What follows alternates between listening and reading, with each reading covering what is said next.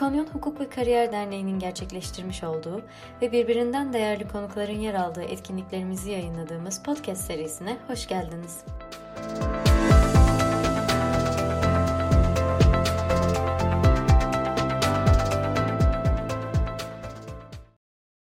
Ben küçük bir sunum hazırladım. Size bırakıyorum. Ezgi müsaadenle. Evet, herkese herkese tekrar selam arkadaşlar. Ee, pazar gününde e, umarım keyifli geçiyordur etkinlik.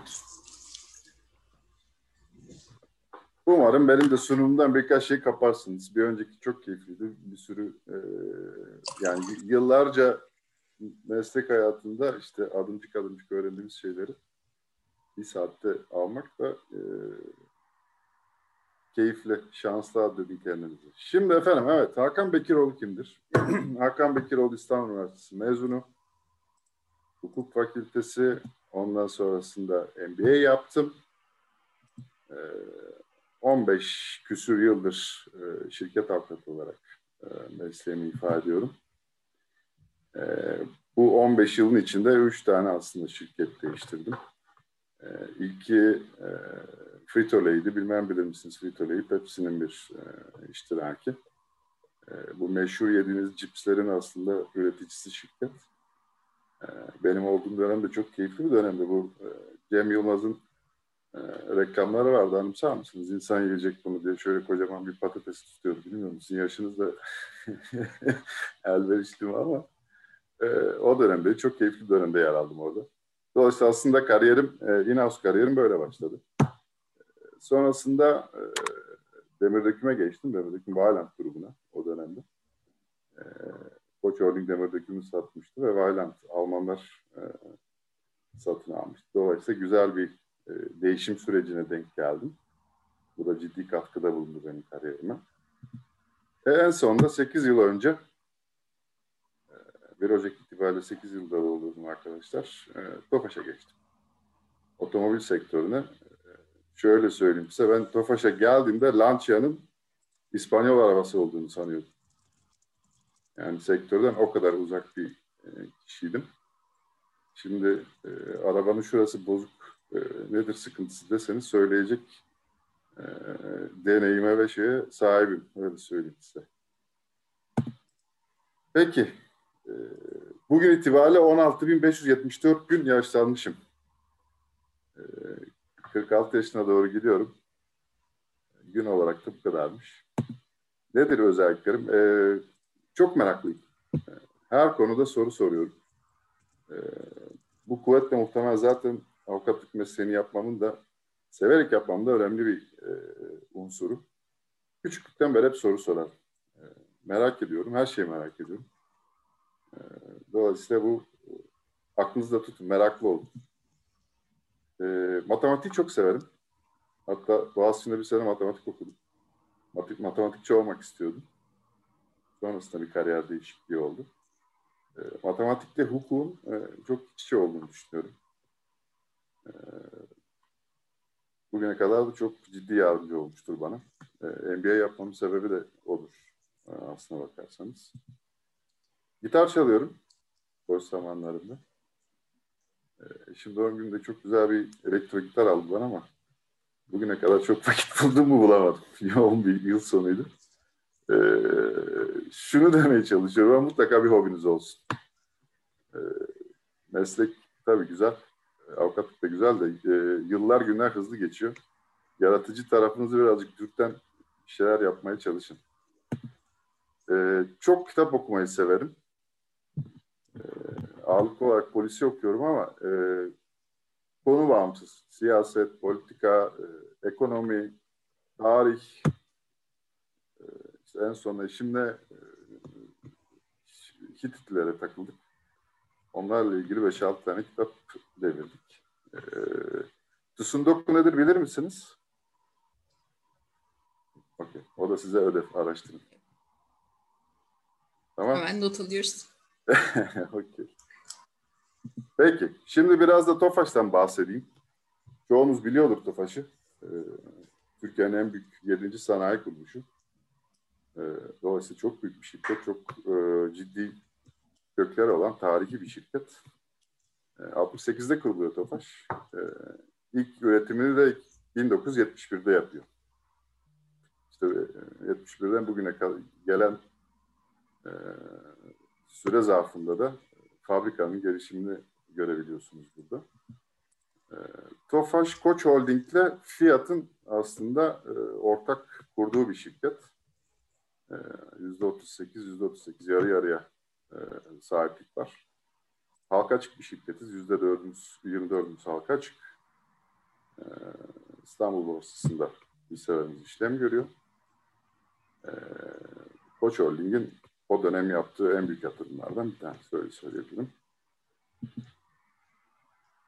Şimdi e, basından bilmiyorum takip ettiniz mi? Son e, gelişme bu. Bizi de aslında heyecanlandıran bir gelişme. Fiat ve Peugeot Citroen grubu bir birleşmeye gitti. Büyük bir birleşme. Stellantis diye ayrı bir şirket kuruldu. E, geçtiğimiz cumartesi 16 e, Ocak'ta. E, dünyanın en büyük e, dördüncü otomotiv şirketi haline geldi. Tofaş da artık bu ailenin bir parçası. Bu da e, beni şahsen çok heyecanlandıran, motive eden güzel bir gelişme. E, otomotiv e, sürekli büyüyen ama sürekli de konsolide olan e, bir e, sektör. Bunu geçmişte de gördük. İşte Fiat e, Chrysler satın aldı örneğin. Böyle de devam ediyor. Bakalım. E, gelecek için heyecanlıyız. Bunu da buraya not olarak e, koyayım dedim sizin için. Böyle de bir büyüklükten bahsediyoruz. Bütün dünyayı kapsayacak bir üretim ve e, satış ağı. Dediğim gibi dünyanın da dördüncü en büyük şirketi haline gelmiş oldu bu şirket Stellantis. Şimdi Tofaş e, biliyorsunuz Bursa'da büyük bir fabrikamız var. E, an itibariyle yaklaşık 7500 tane çalışanımız var. E, İstanbul'da bir e, e, merkezimiz var. Orada da hukuk müşavirliği dair birkaç e, birim yer alıyor. E, 2016 itibariyle biz neredeyse e, 500 bin araba üretiyoruz. Bu ciddi büyük bir rakam. Türkiye'de Ford'dan sonra da ikinci sıradayız e, üretim rakamı olarak. E, neler üretiyoruz? Üç aşağı beş yukarı bildiğiniz şeyler ya da reklamlardan gördüğünüz şeyler. E, zaten Doblo ile Fiorino'yu biliyorsunuz. Çokça görüyorsunuzdur yollarda. E, Tofaş'ın avantajı bu e, hafif ticari denen araçlar ilk geliştiren şirket olması. O kartallardan e, Doblo'ya geçişi gerçekleştiren ilk şirket. Dolayısıyla Türkiye pazarı ve aslında dünya pazarı da e, hafif ticari denen bu araçla tanışmış oluyor. En yeni projemiz Egea projesi. Egea projesi kapsamında da e, üç tane model üretiyoruz e, Bursa'da. Dolayısıyla Bursa'nın o 450 binlik kapasitesini e, tamamıyla dolduran modeller bunlar. E, sadece fiyat değil, fiyatın alt markaları olan işte Dodge, e, Ram gibi markalarda üretim yapıyoruz. Satış Hangi arabaların satışını yapıyoruz? Biz e, Tofaş olarak Türkiye pazarında satış yapıyoruz. Yurt dışı pazarını fiyat yönetiyor. Ve klasik fiyatı, e, fiyat araçlarını satıyoruz. Hem hafif ticari hem binek araçlarını. E, üç yıl üst üste en çok satılan araç oldu fiyat. E, 18, 19, 20'de. E, dolayısıyla o bakımdan da gayet gururluyuz. Aslı şimdi sizi heyecanlandıracak kısma geliyorum. Onun dışında Alfa Romeo satıyoruz. Ondan sonra Jeep satıyoruz. Ve Ferrari ile Maserati. Bunlar da takdir edersiniz ki İtalya araçlarımız. Ee, en üst segment araçlarımız da Ferrari ile Maserati.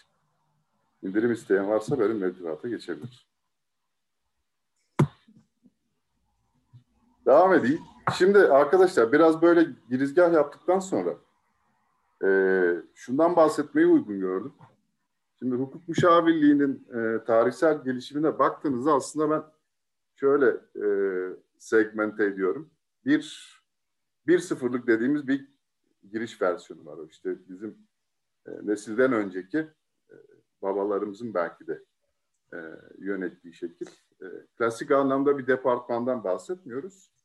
E, şirketlerin e, avukatlarına danıştığı bir süreç, bir e, mekanizma var o dönemde. Sonrasında e, şu anda da aslında e, süre gelen hukuk müşavirliğinin 2.0, 2.0 versiyonuna geçiyoruz. Ondan birazcık bahsedeceğim. E sonrasında da hukuk müşavirliğinin e, geleceği nereye doğru gidiyor? Birazcık da ondan bahsedeyim. Sonrasında da sunumu kapatıp sorularınızı alayım. Şimdi peki hukuk müşaviri dediğiniz arkadaş ne yapar? Bu dediğim gibi 2.0. Hukuk hizmeti sunar. Doğal olarak. Nedir bu hukuk hizmeti? İşte görüş mütalaa veriyoruz departmanlara. Ee, olası uyuşmazlıklarda e, çözümünde yer alıyoruz. Şirketi temsil ediyoruz ve müzakerelere katılıyoruz. Bu klasik hukuk müşavirinin aslında bir sıfırlık versiyonundan da gelen e, sunduğu hizmetler. Şunu belirteyim, e, önceki arkadaşlar da kuvvetle muhtemelen belirtmişlerdir. Şimdi hukuk müşavirliğinin aslına baktığınızda temel müşterisi tırnak içinde e, şirketin departmanları. E, çok az hukuk müşavirlikleri şirketin sınırları dışına çıkarak hizmet yapar. Onu nasıl yapıyoruz? Dava takibiyle eğer içeride takmanız ekibiniz varsa ama genelde hizmet verdiğiniz ekipler zaten şirket ekipleri. Onların ihtiyaçlarını karşılıyorsunuz. Şirketin e, hukuksal ihtiyaçlarına yönelik e, çalışıyorsunuz, hizmet veriyorsunuz. İkinci temel e, işimiz ne? Hukuksal riskleri yönetiyoruz. Bunlar envai çeşit. Yani burada günlerce konuşuruz. E, ama temelde nedir? E, mevzuata uyum, yapılacak işlerde mevzuata uyum ve e, yapılan uyumun sonrasından denetimi. Uyum devam ediyor mu? Değişen bir şey oldu mu? Mevzuat değişti mi? Yaptığımız işler değişti mi? Bunu hukuk müşavirliği kendi içinde de yapabilir denetim mekanizmasını. Şirketin denetim e, birimine de yaptırabilir. Ama temel anlamda hukuksal risklerin yönetimini bu şekilde e, ifa ediyorsunuz. Üçüncüsü bu yeni gelen, bunu Türkçesini bulamadım. Siz bulursanız valla seve seve yazarım oraya. Business confidant dediğimiz. Artık hukuk müşaviri sadece bir avukat değil. E, hukuk müşaviri işin bir parçası, e, üst yönetimin bir parçası, karar mekanizmasının bir parçası, hatta e, üst yönetimin sırdaşı. E, dolayısıyla e, çizilen bütün stratejiler içinde yer alıyorsunuz. Karar mekanizmasında yer alıyorsunuz. Aktif olarak iş, işin yönetimine katkıda bulunuyorsunuz. Şimdi bunları söylerken bir de şunu aklınızda tutun. Biz okulda neyi öğrendik? Biz aslında okulda temel olarak bu reaktif tarafı öğreniyoruz. E, işte pratik çalışmalarla e, yok efendim bu, bu olay olmuş. Bakın işte bundan sonrası ne olur ne gider diye aslında bu tarafını öğreniyoruz bize çokça da öğretilmeyen kısımlar bu son iki taraf. Ortadaki hukuksal risklerin yönetimi aslında proaktif olmamız gerekiyor. Şirkette yapılacak işlerin hangi noktada hangi hukuksal temalara dokunacağını öngörmeniz gerekiyor. Risk analizi yapmanız gerekiyor. Şirketin yönünü ve daha detayda şirketin yaptığı projeleri ona göre uyumlu hale getirmeniz gerekiyor. E son olarak da bu bir business oriented denen, business, business minded denen çokça da kullanılan aslında kalıp e, bu da hukuk müşavirinin bir hukukçu olmaktan çıkıp aslında e, her yönüyle şirketin yaptığı faaliyetlerde yer alması, e, bilgi sahibi olması, karar mekanizmasına katkıda bulunması demek. E, bu yetileri geliştirmek kolay değil. Hem vakti zamana ihtiyaç var hem de farklı e, yetkinliklere e, ihtiyacımız var. İşte matematik bunlardan bir tanesi. Bazen gitar çalmak da işe yarıyor ama çokça değil. E, çoğunlukta işi business anlamanız daha da önemli. Buraya da geçiyorum. Nasıl yapıyoruz bunları? Çok kabaca yazdım. Hangi şirket departmanları en önemli müşterimiz? E, burada amaç az önemli olana az hizmet vermek değil. E, işi önceliklendirmek. Az önce de e, meslektaşım bahsetti. E, siz bir e, sonuç itibariyle departman yönetiyorsunuz, kaynak yönetiyorsunuz. Dolayısıyla buradaki öncelikleriniz ne? E, hangi birimlere ne tür hizmet vermelisiniz? Bunu çok iyi tartmanız gerekiyor. E, ne yazık ki hiçbirimiz 50 kişilik departmanlar yönetmiyoruz. Dolayısıyla bunu belirlemek hem risk belirlemek açısından çok önemli hem de yapacağınız işin verimli olmasından, hızlı olmasından. Ee, ondan sonra işte cost efektif olmasına kadar giden bir sürü kendi içinde unsuru taşıyan e, şeylerle önemli. Bu departmana nasıl bir hizmet istiyorlar? Hangi konuda? Ürüne yönelik mi? Müşteriye yönelik mi? Ee, başka bir konum var. Dolayısıyla bunların hepsini e, iyi belirlemeniz lazım. E, hukuk hizmeti sunduğunuz hukuk hizmetinin e, mutlaka şirket ihtiyaç ve hedeflerine e, paralel gidiyor olması lazım. Şunu demeye çalışıyorum.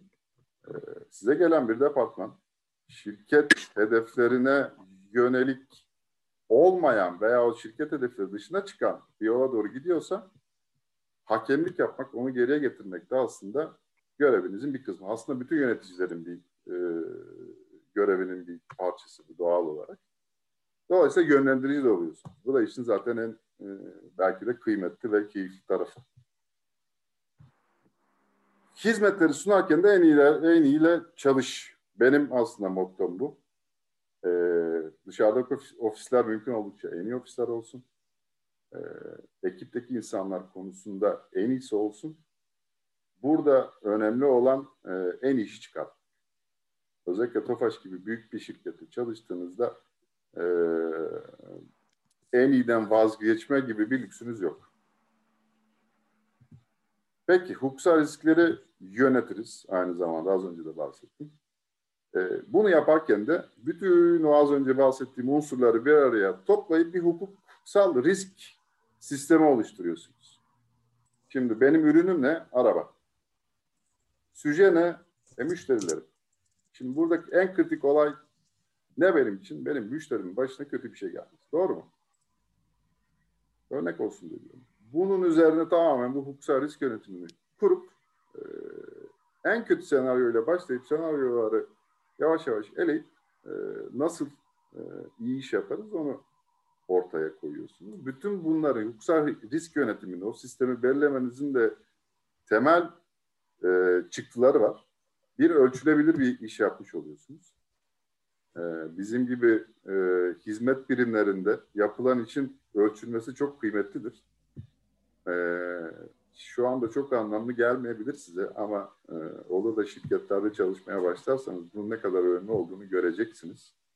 Bir satış biriminin başarısını ölçmek, e, matematiksel veriye erişmek daha kolay olduğu için ortaya konması nispeten daha kolay.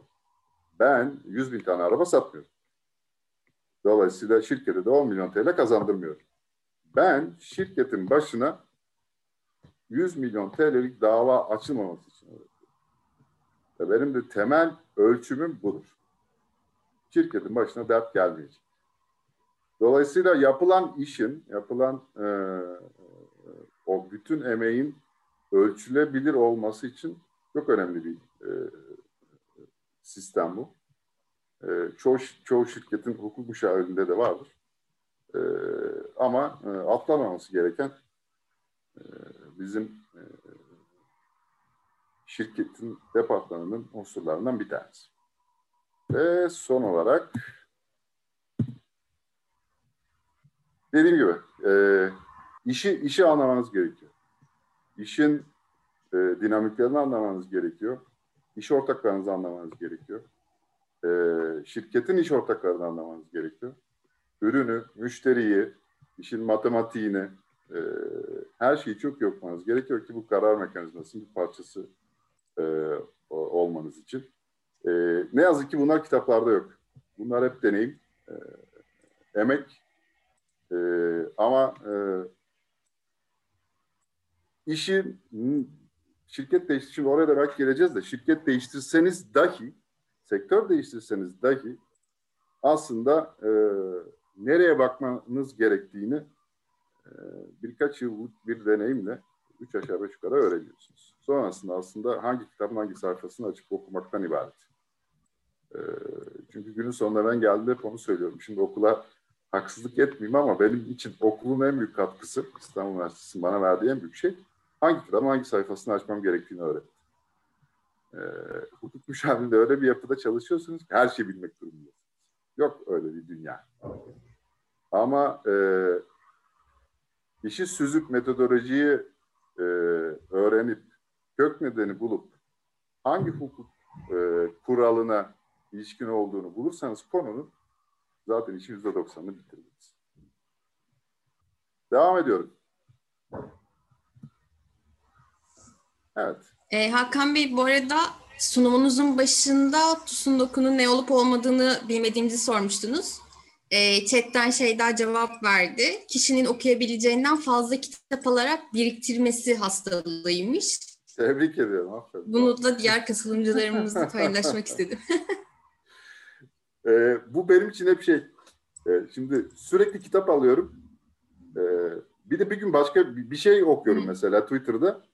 Onu merak ediyorum işte. Aldım kitabın yarısında bırakıyorum. Hadi bir tanesine daha başla. Bir tanesine daha başla. Bir tanesine daha başla. Böyle biriktikçe birikiyor. şey haline geçti. Yani, e, e, beni rüyalarımda kovalayan şey gibi. Kabus gibi. E, ama güzel şeydir. Yani çok kitap alın, çok şey araştırın, çok şey okuyun. Demek istediğim o. Okey. Şimdi e, bu 2-0. 3-0 nereye gidecek peki? Biz hani e, uzay gemisi yakın zamanda yapmayacağız. Öyle görünüyor. E, uğraştık olmuyor ne yazık ki. Uçan araba da yapamadık.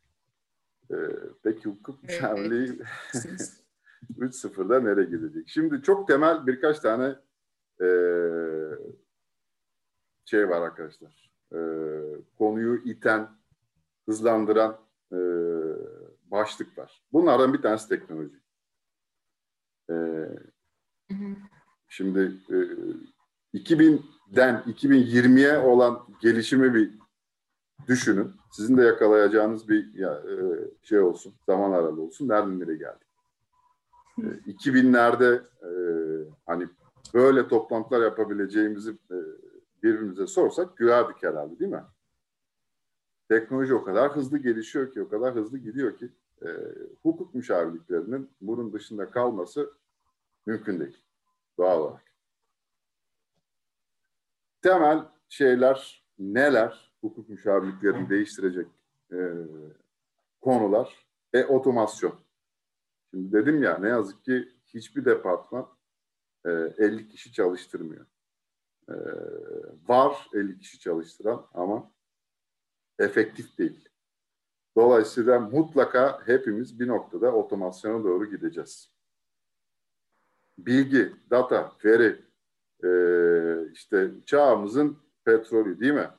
E, hukuk müşavirlikleri de bundan ari değil. E, mutlaka veriyi toplayıp buradan e, bir katma değer çıkartmamız lazım. Şimdi benim şöyle bir fikrim vardı örnek olsun diye diyorum. Biz yıllarca ama yıllarca Yargıtay kararlarını bir iki tane kaynaktan aldık.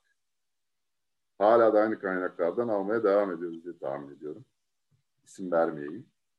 Kızdığımdan değil, e, birazcık olsun alışkanlığımızı kırmamız gerektiğinde. Şöyle bir fikrim vardı. Bir havuz oluşturayım bütün tanıdığım avukat arkadaşlardan.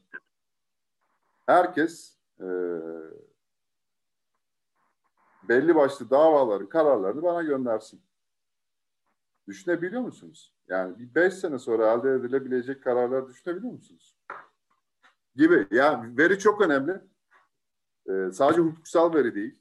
Yapılan işlerle, şirketinizde yapılan işlerle ilgili veriler çok önemli.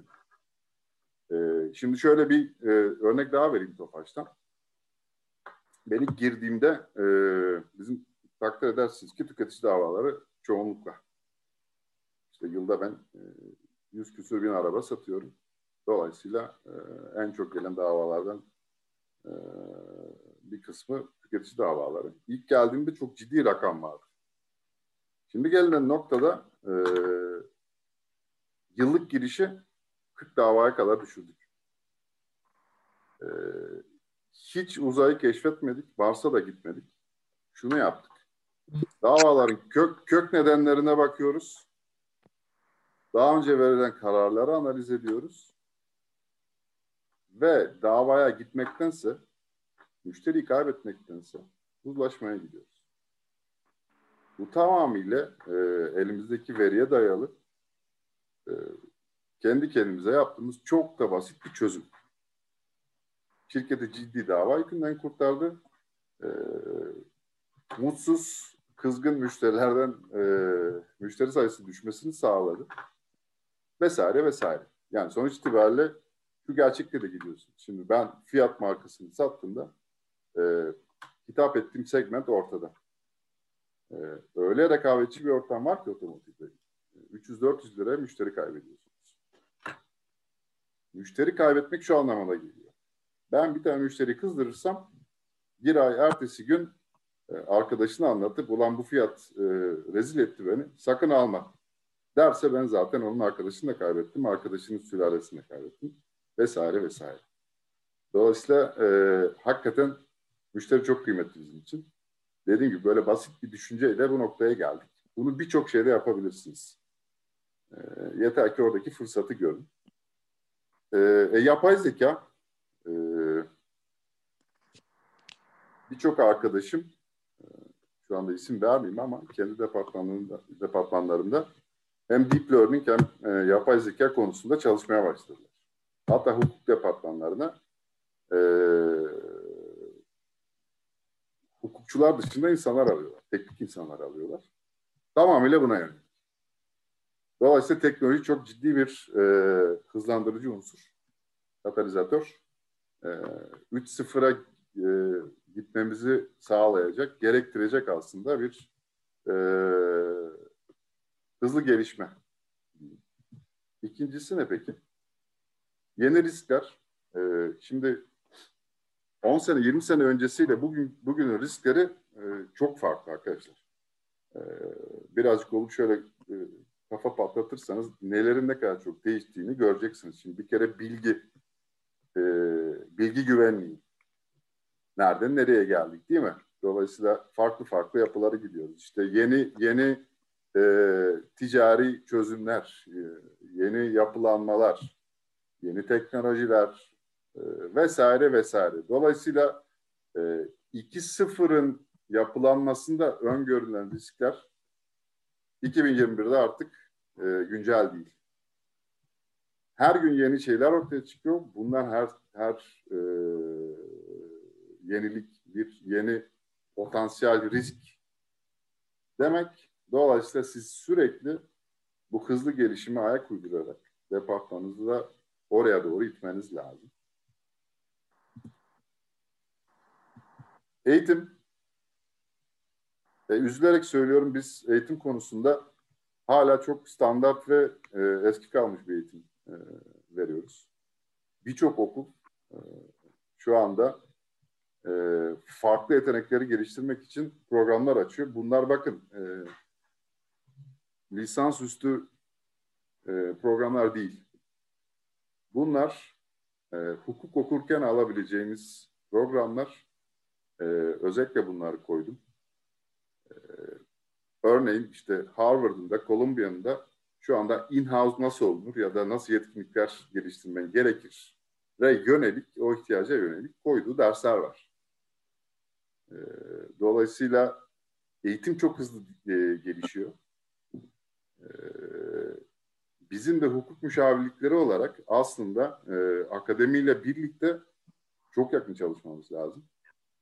E, bu değişimi, teknolojik değişim, ihtiyaçları iyi belirleyip aslında eğitimde oraya doğru ev, evrimleştirmemiz lazım. E, Türkiye'de ne yazık ki e, çok çok istenen bir noktada değiliz. E, bunun için hızlıca e, hakikaten emek harcamam e, gerektiğini düşünüyorum. Son olarak inovasyon. E, legal design. Linki de gelsin. E, legal design ile ilgili e, ne noktadasınız bilmiyorum. Giray oradan gülümsüyor ama. Abi biz bunu sürekli konuşuyoruz da kendi ne içimizde. Çalışma çalışıyoruz. O yüzden güldük. Süpersiniz vallahi ya. Harika. Ee, inovasyon, legal design, e, tamamen hizmetlerin gözden geçirilmesi, e, müşteriye yönelik e, hizmetlerin tasarlanması. Buraya birkaç tane e, site koydum. İşte Türkiye Legal Design e, ekibi kuruldu çok yakın zamanda. E, ondan haberdar mısınız bilmiyorum. E, haberdarsınız. Süper. E, dolayısıyla bu da çok ciddi heyecan verici. Hukuk hizmetine e, hukuk müşavirlerinden bağımsız aslında farklı bir bakış açısı. E, tamamen farklı bir boyuta gidiyor iş. Teknoloji, e, hukuk kullanımıyla. E, dolayısıyla böyle hızlı hızlı bambaşka bir yere doğru gidiyoruz. E, farklılaşmamız lazım. Değişmemiz lazım. E, bunu e, Türkiye olarak da çok geç kalmadan ayak uydurmamız lazım arkadaşlar. Evet, sona doğru geliyorum. Ee, bir iki tane kaynak verdim. Ee, burada özellikle Sterling Miller'ı şiddetle tavsiye ederim. Ee, takip edin. Eski bir in-house'tur. Ee, kendi bir blogu var. Ee, çok güzel şeyler yazıyor. Ben bir, e, birkaç yıl önce davet ettim. Ee, gelirim dedi. Ee, bir türlü denk getiremedik. Tabii Covid'le falan tamamen her şey karıştı. Ee, çok e, sağlamdır, iyidir. Yani tavsiye ederim. Ee, çok güncel bilgiler paylaşıyor, çok güncel fikirler paylaşıyor. Kendinizi güncel tutmanız için iyi yerler. Bu Clock, işte Lexology, Montauk onları zaten kuvvetle e, biliyorsunuz. Ee, böyle kabaca birkaç taneleri de bulmayı istedim. Son olarak da sevgili e, Yola kapatalım. Master'la başlangıç noktasında olan kişi arasındaki fark e, Master, Üstad çok defa çuvallamıştır. Çuvallamaktan korkmayın. E, çuvallamaktan ders çıkartın. E, mutlaka çuvalayacaksınız. Öğrenmeye çalışın, meraklı olun. Teşekkür ederim. Ee, biz teşekkür ederiz e, bilgilendirmeniz için.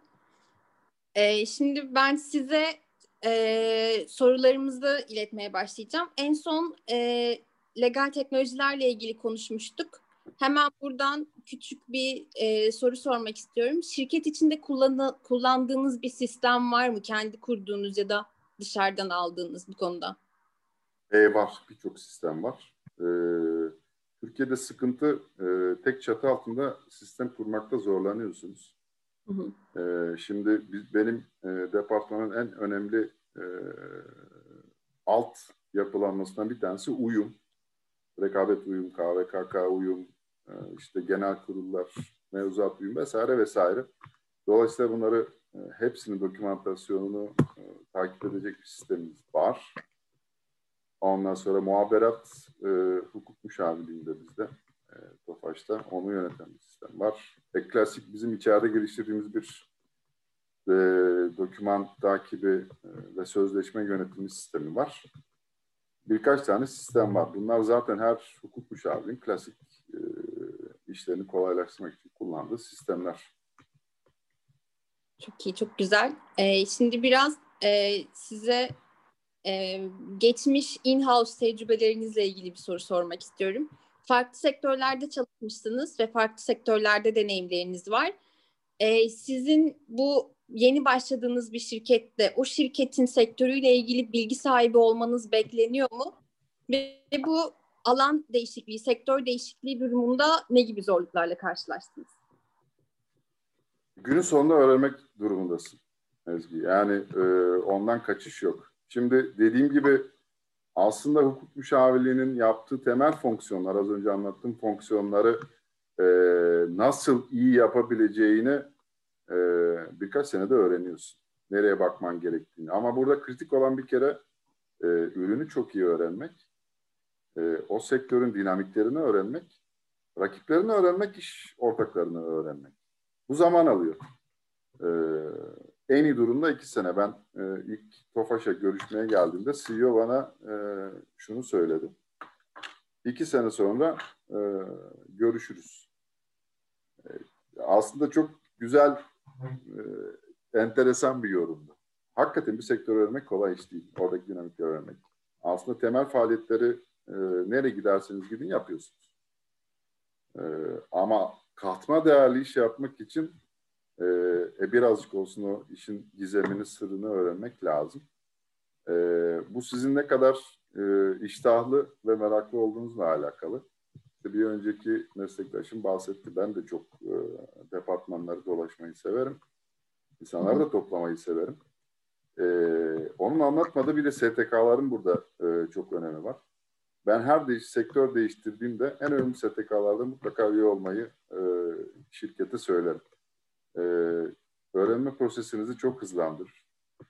Keza bizim Otomotiv Distribütörleri Derneği ve Otomotiv Sanayicileri Derneği var. Ben her iki şirket, e, STK'da da mümkün oldukça faal olmaya çalışıyorum. E, e şöyle katkısı var. Şimdi e, 10 sene, 15-20 senedir e, bu sektörde yer alan insanlarla bir kere e, oradasınız. E, yani işte ilk üniversite girmiş e, taze öğrenci gibi soru soruyorsunuz. Ve yani çok kolay cevap bulabildiğiniz inanılmaz bir kaynak. E, dolayısıyla benim gelişimimde hep o STK'ların tarafı da çok kıymetli olmuştur. E, işi çözüyorsunuz e, belli bir deneyimden sonra. Lakin sektörü öğrenmek mutlaka katma değeri e, arttırmak için gerekir. Kesinlikle. Peki şey oluyor mu şirket avukatları arasında e, rekabet yasağı yani şirketler sizden aynı alanda çalışmanızı istemiyorlar gibi bir durum oluyor mu bir şirketten ayrıldığınızda? Ya o şirketin şirkete değişir. Ee, zaten iş mevzuatında da e, belli çerçevelerde siz rekabet etmeme yasak koyabiliyorsunuz. Ee, ama e, bizim avantajımız hukukçular olarak işin daha global olması. Yani e, sen e, herhangi bir sektördeki şirketin hukuk departmanında yer alabilirsin. O birazcık daha işin doğasıyla ilgili. E, şu ana kadar uygulamada duymadım. Bana da uygulanmadı. Teşekkür ederiz. Ee, bir chatten soru gelmişti. Siz e, şirketiniz bahseden arabalardan falan. E, arkadaşımız sormuş ki Tofaş'taki yöneticilerin hepsi Tofaş marka arabalar mı kullanıyor? Tofaş'ın ürettiği. Hiçbirimiz, Yoksa... hiçbirimizde Ferrari yok çok net söyleyeyim. Ee, hepimiz Egea kullanıyoruz evet. Egea ile ilgili de daha önce şey duymuştum. Sanırım bir Avrupa tasarım ödülü alıyor. Evet. Sürekli tasarım ödülü aldığını siz de bahsetmiştiniz gerçi. Evet. Egea e, şöyle gururlu bir proje. Bunu e, mübalağa etmeden söylüyorum. 2015 veya 16 yılında baş, 15 yılında başladık. E, ben kendimi şanslı addediyorum çünkü projenin içinde ilk defa yer aldım. E, otomotivde çok sık yatırım yapılmaz arkadaşlar. E, 7 yılda bir e, genelde yapılır. Ben buna denk geldim. 1 milyar euroların üzerinde bir yatırımdan bahsediyoruz. Çok ciddi bir yatırım bu. E, burada başarmaya çalıştığımız EGA'yı mümkün oldukça e, Türk katkısıyla, Türk üretici katkısıyla yapmak. Bu e, çok gurur verici ve zor bir proje. E, milli damarımız kabarması için değil, üstesinden gelebildiğimiz için aslında çok gururlanıyorum ben. Çünkü sektör çok kolay bir sektör değil. 7 bin parçadan oluşan minimum bir üründen bahsediyorsunuz. E, inanılmaz bir puzzle.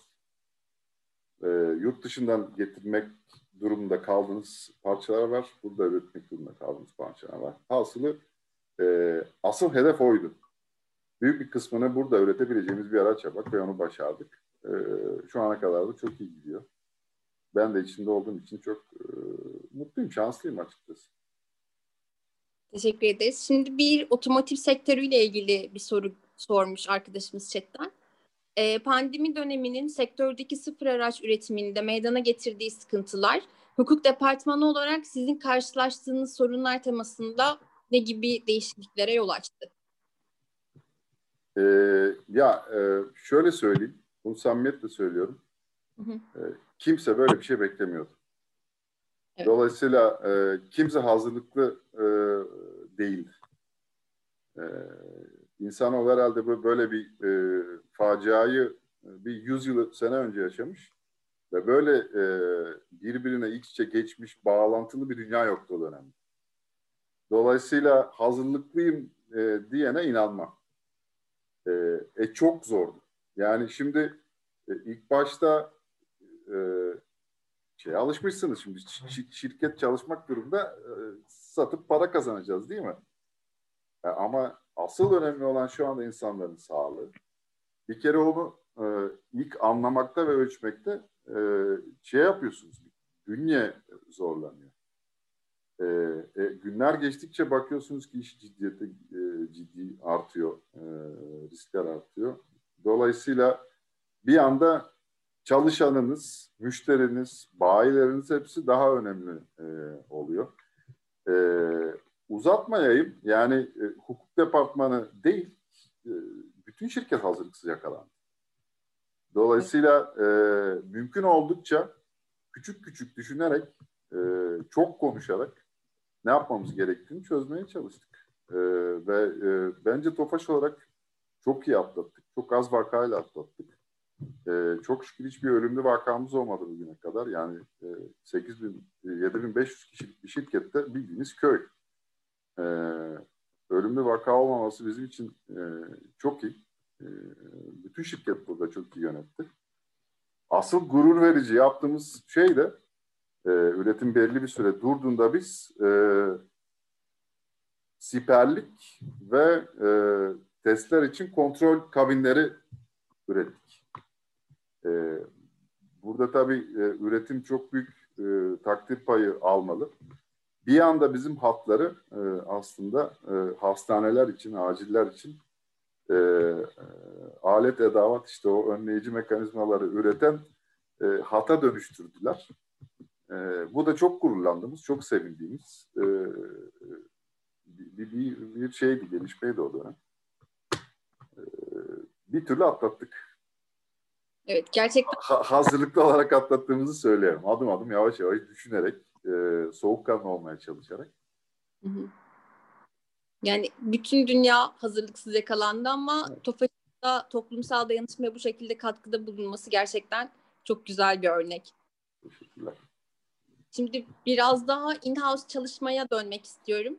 Ee, çalıştığınız şirkette COVID ile birlikte çalışma şartlarınız ya da e, bir değişiklik yaşamıştır belki ama genel olarak baktığınızda e, çalıştığınız şirketlerde hukuk birimlerine bakış açıları nasıldı? e, şirketçiler, şirkettekiler hukukçulara ve hukuk birimine yatırımı yatırımı ne ölçüde oluyor? Yani diğer departmanlara göre farklı daha az ya da daha çok oluyor mu? Bir de şirket, hukukçuların e, şirket içinde istedikleri desteği görebiliyorlar mı? Çünkü çatışmalar olabildiğini duyduk. E, sizin deneyiminiz nasıldı bu yönde? Tuzak soru soruyorsun bana. Peki.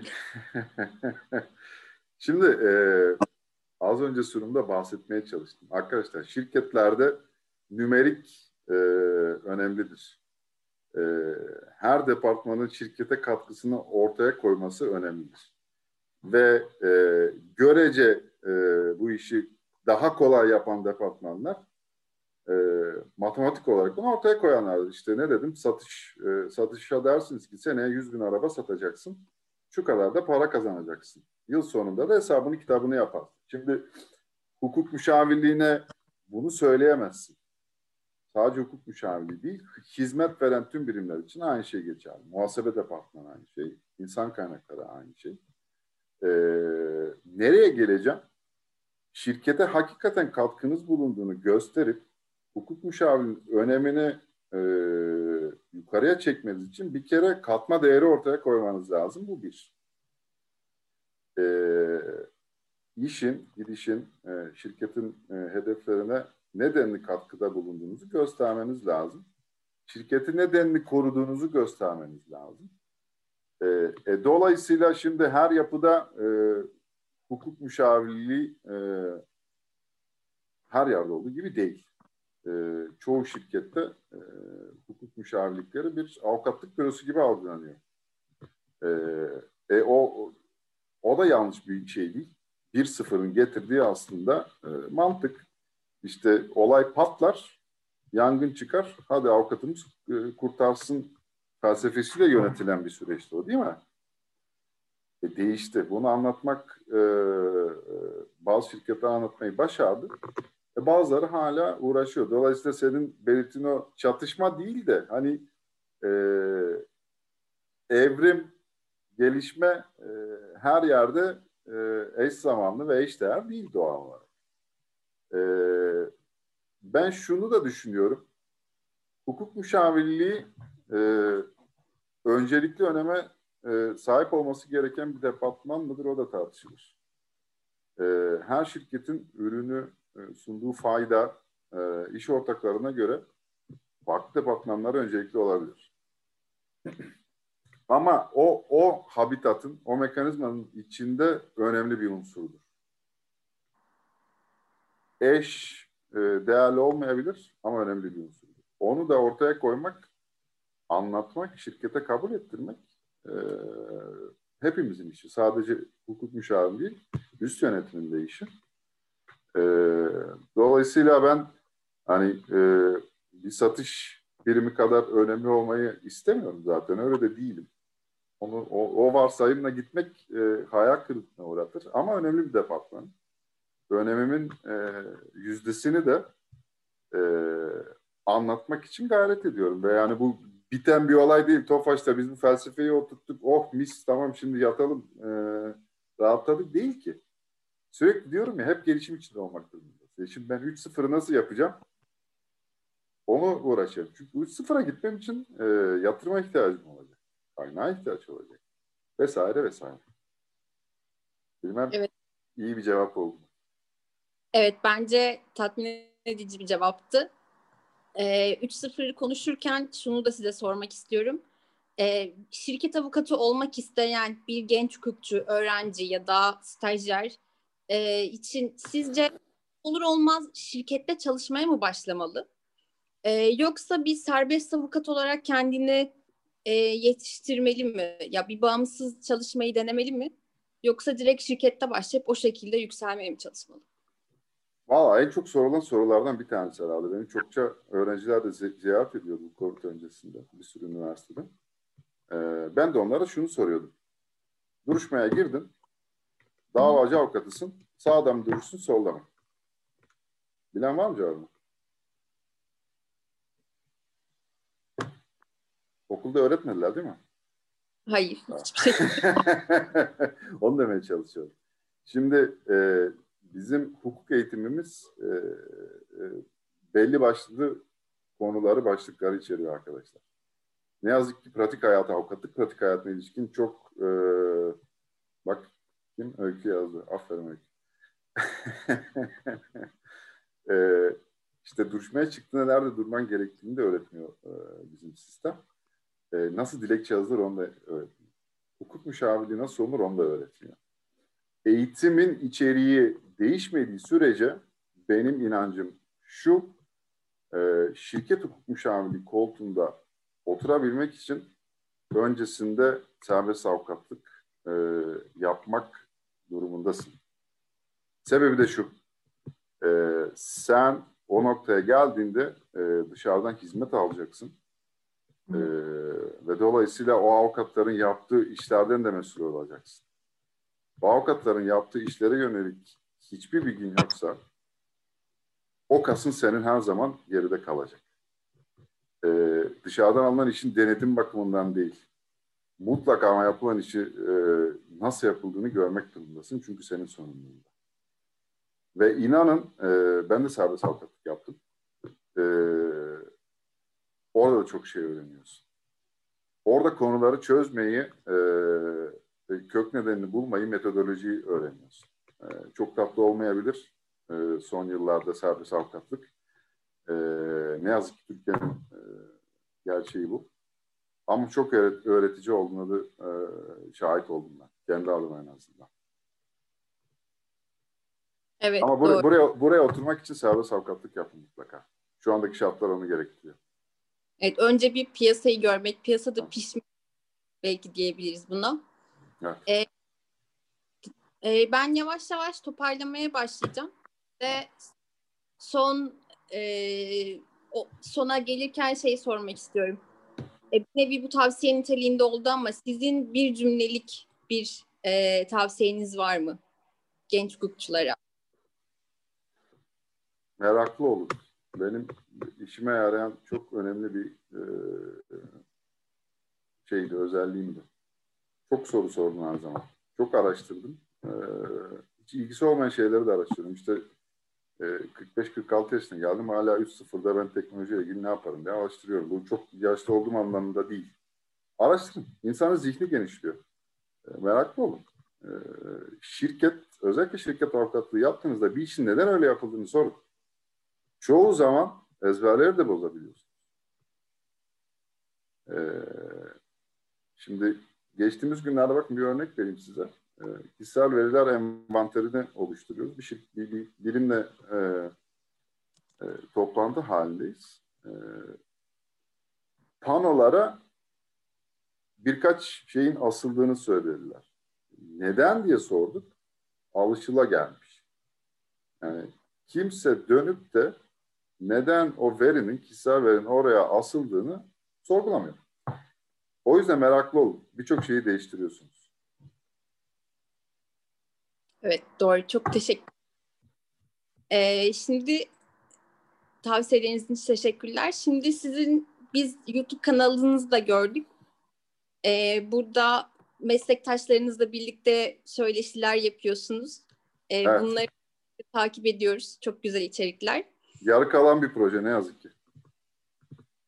Umarım devam etme imkanınız olur. Çünkü e, bizim için gerçekten e, avukat in, in-house'u çok merak ettiğimiz için e, bu konuda çalışmalar yapmak, internette bununla ilgili videolar ya da yazılar bulmak bizim için çok değerli oluyor. E, siz YouTube kanalınızda e, görüşmelerinizi kapatırken herkese bir soru soruyorsunuz ve o şekilde kapatıyorsunuz. Şimdi o soruyu biz size sormak istiyoruz. E, bir zaman makineniz olsa geçmişe gidip bir hatanızı mı düzeltirdiniz Yoksa geleceğe giderek e, bir yaptığınız bir işin sonucunu mu görmek isterdiniz? Beni benim silahımla vuruyorsunuz. E, kesinlikle gelecek.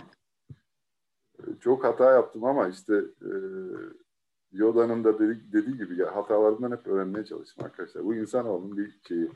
Ben geleceği çok merak ediyorum.